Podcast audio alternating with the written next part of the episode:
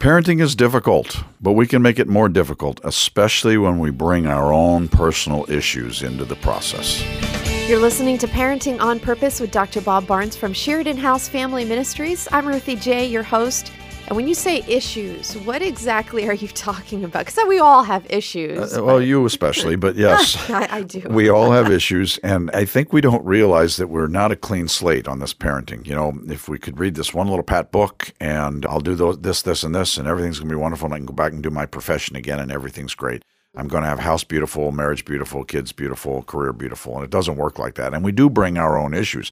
I mean, we bring our temperament issues, we bring our ethnic issues, we bring our past stuff issues. Are And we so- really going to be talking about this today? Uh, well, if this you might don't- be a painful If you don't want to, we can do music instead. But I think we have to kind of take a look at our own issues. I- For Rosemary, I'm obviously not going to talk about any of my issues. I'm going to talk about my wife's issues. But Rosemary, Rosemary is a gorgeous, very intelligent pleaser.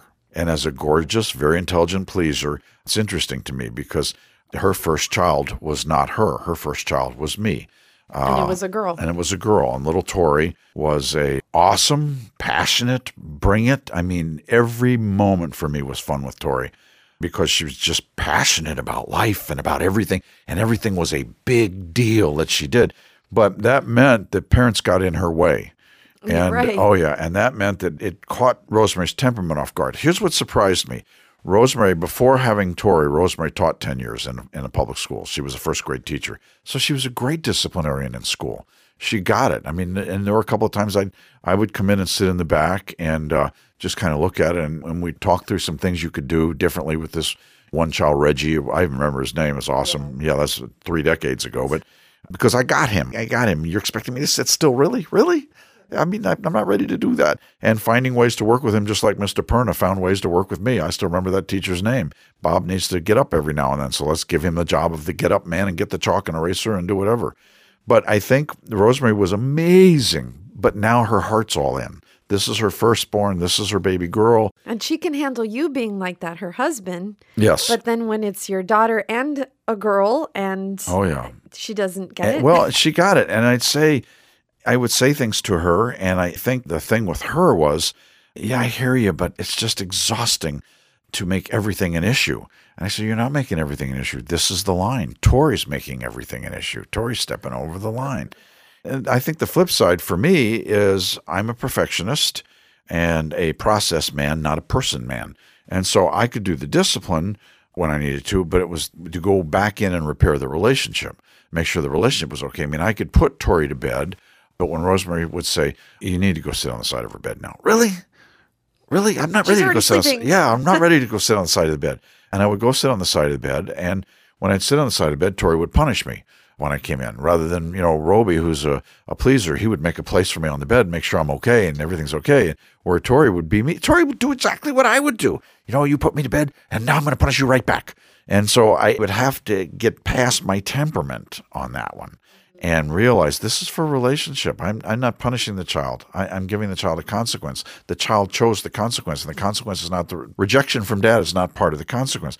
And so I think we have to get past ourselves in some areas, and temperament and, and background is some of it. Yeah. I mean, if you grew up in a screamer home as well, that's a huge, I mean, it's so natural to you. You probably don't notice it very much that it comes out so easily with your kids. And then you wonder why your kids are screamers. That's exactly right. And and it's the what was ingrained in my head as the way you get the child's attention, but your voice doesn't do anything. Your voice gets the child's attention and makes the child a screamer, but it doesn't correct the child. Where we want to pit the child against the child, not against my voice, because after a while, your child doesn't hear that at all. Yeah, you're tuned out. Yeah. I don't want to use me. I want to use, I want to eventually, over a period of decades, this is the choice you made every time you make this choice. So you are causing you to have to go to bed early. You are causing you to have to sweep out the garage. You are, ca- and I'm, I was never a big one on taking things away. I was always a big one on adding things. Now, there are some things we, you know, mobile phone, things like that. If I had children today, the mobile phone would be one of the things because there's an unrealistic freedom in that access to the phone. Let me and let me say something that's going to be really hard for parents to hear. If I were a parent today, my child would never have a mobile phone until high school. ever, ever, ever. Till high school, huh? Till high school. Yeah, listen to that little face right there. Because until middle high school, it's Well, it's it's yeah, but just because they think everybody else, if everybody else in middle school was driving a car, would you let your children do it? If everybody else in middle school is wearing that skirt that's too short, would you let everybody else do it? I mean, we have to be realistic, and I think we believe. Oh, I, that, that's almost abusive not to let my child really. And I had one mom actually say to me, I made that statement at a middle school, speaking at a public middle school, and there was huge applause but there was pain in there. And I had one mom actually say to me, "Well, with all these schools that are that are having these bombings and these snipers and these people doing, it's for protection." I really. So what? How, what about that phone's going to protect your child? That's a for another whole broadcast. But I guess I don't want to bring my own stuff, and that is one of the stuff. If you're a person who comes into life with lots of fears, don't pass those fears on to your child you know, I, I mean, that child, they learn fears from us.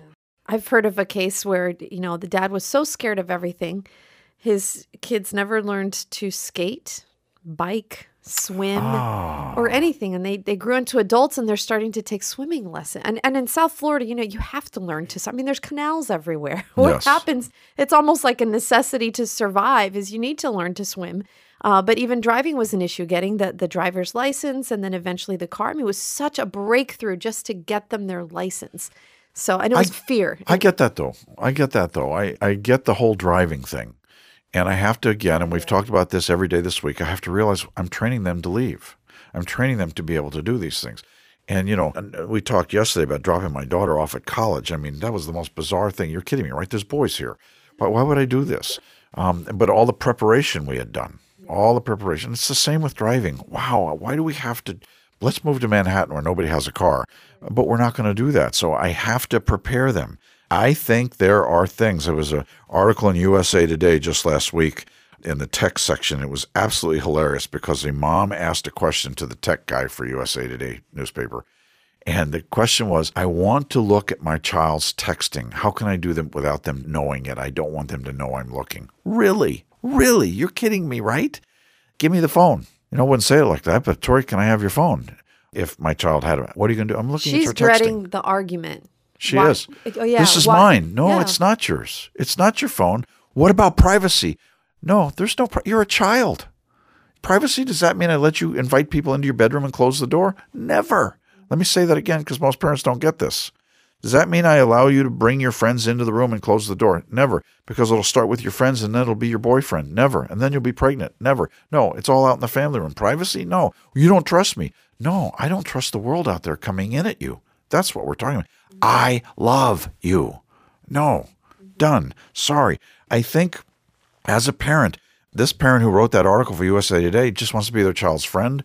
And so decide that. Decide to be that child's friend, and you're going to have a problem. Mm, and I know that there's a lot of parents who grew up in a home where their parents were so controlling that they think I'm going to do it so different, but they go to the other extreme where I'm going to trust my kids because you know what? My parents were just really bad with me and I don't want my kids to go through the same thing. But then if you go way off the other side, it's still harmful too. It is harmful. And we need, as a husband and wife, talk through these things. But uh, we also need to not live hoping our children will say thank you. Thank you for making me eat my vegetables. Thank you for giving me a bedtime. Thank you for taking me to the dentist.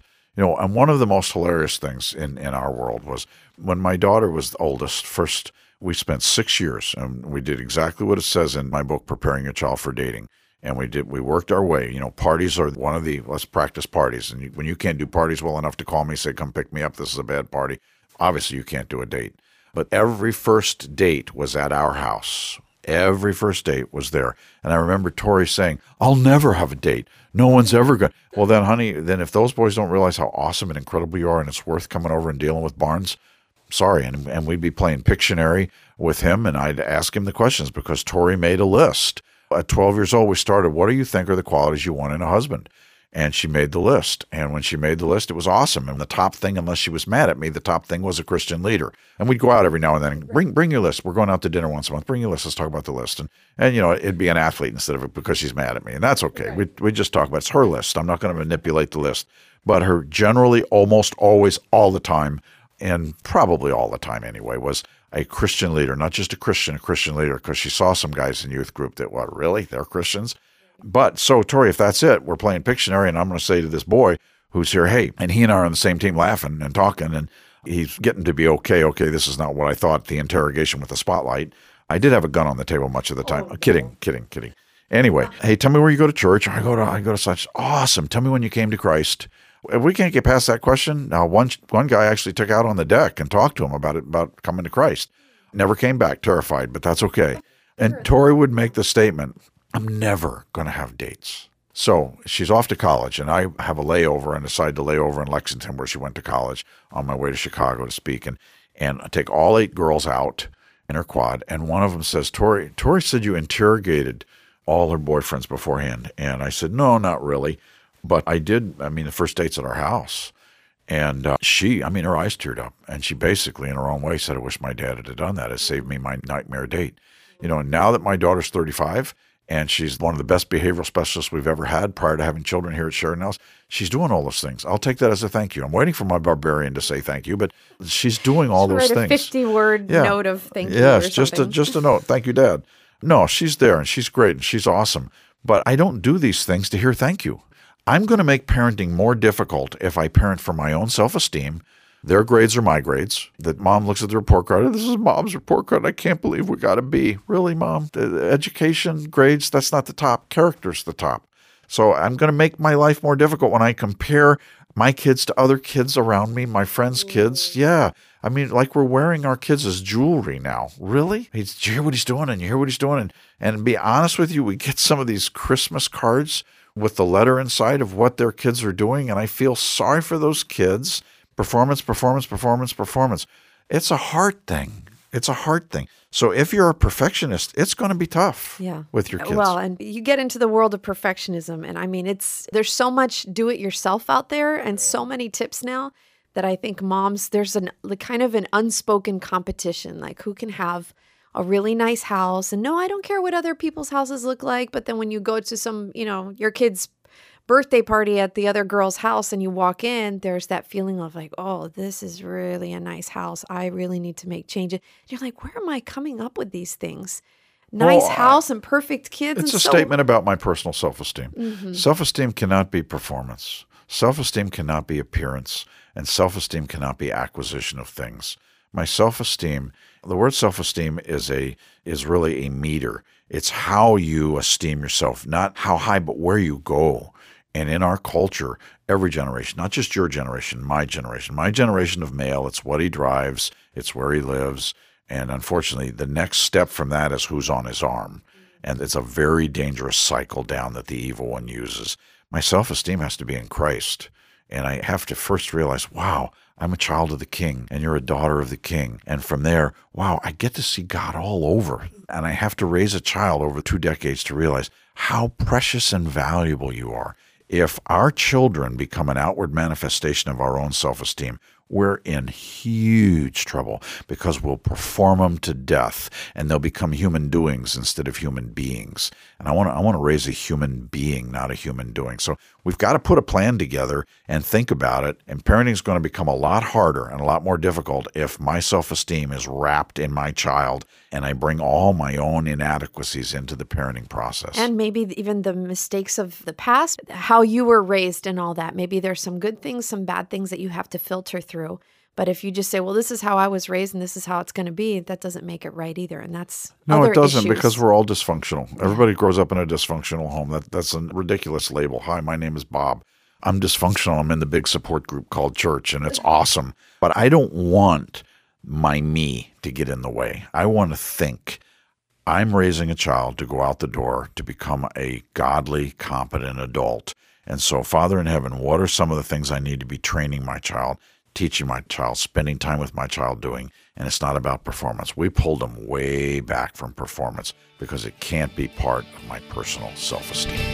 You've been listening to Parenting on Purpose with Dr. Bob Barnes from Sheridan House Family Ministries. I'm Ruthie J, your host, and you can hear today's program again and uh, the ones previously of this week as we're going down this list of five ways to make parenting more difficult than it already is You can find that at parentingonpurpose.org.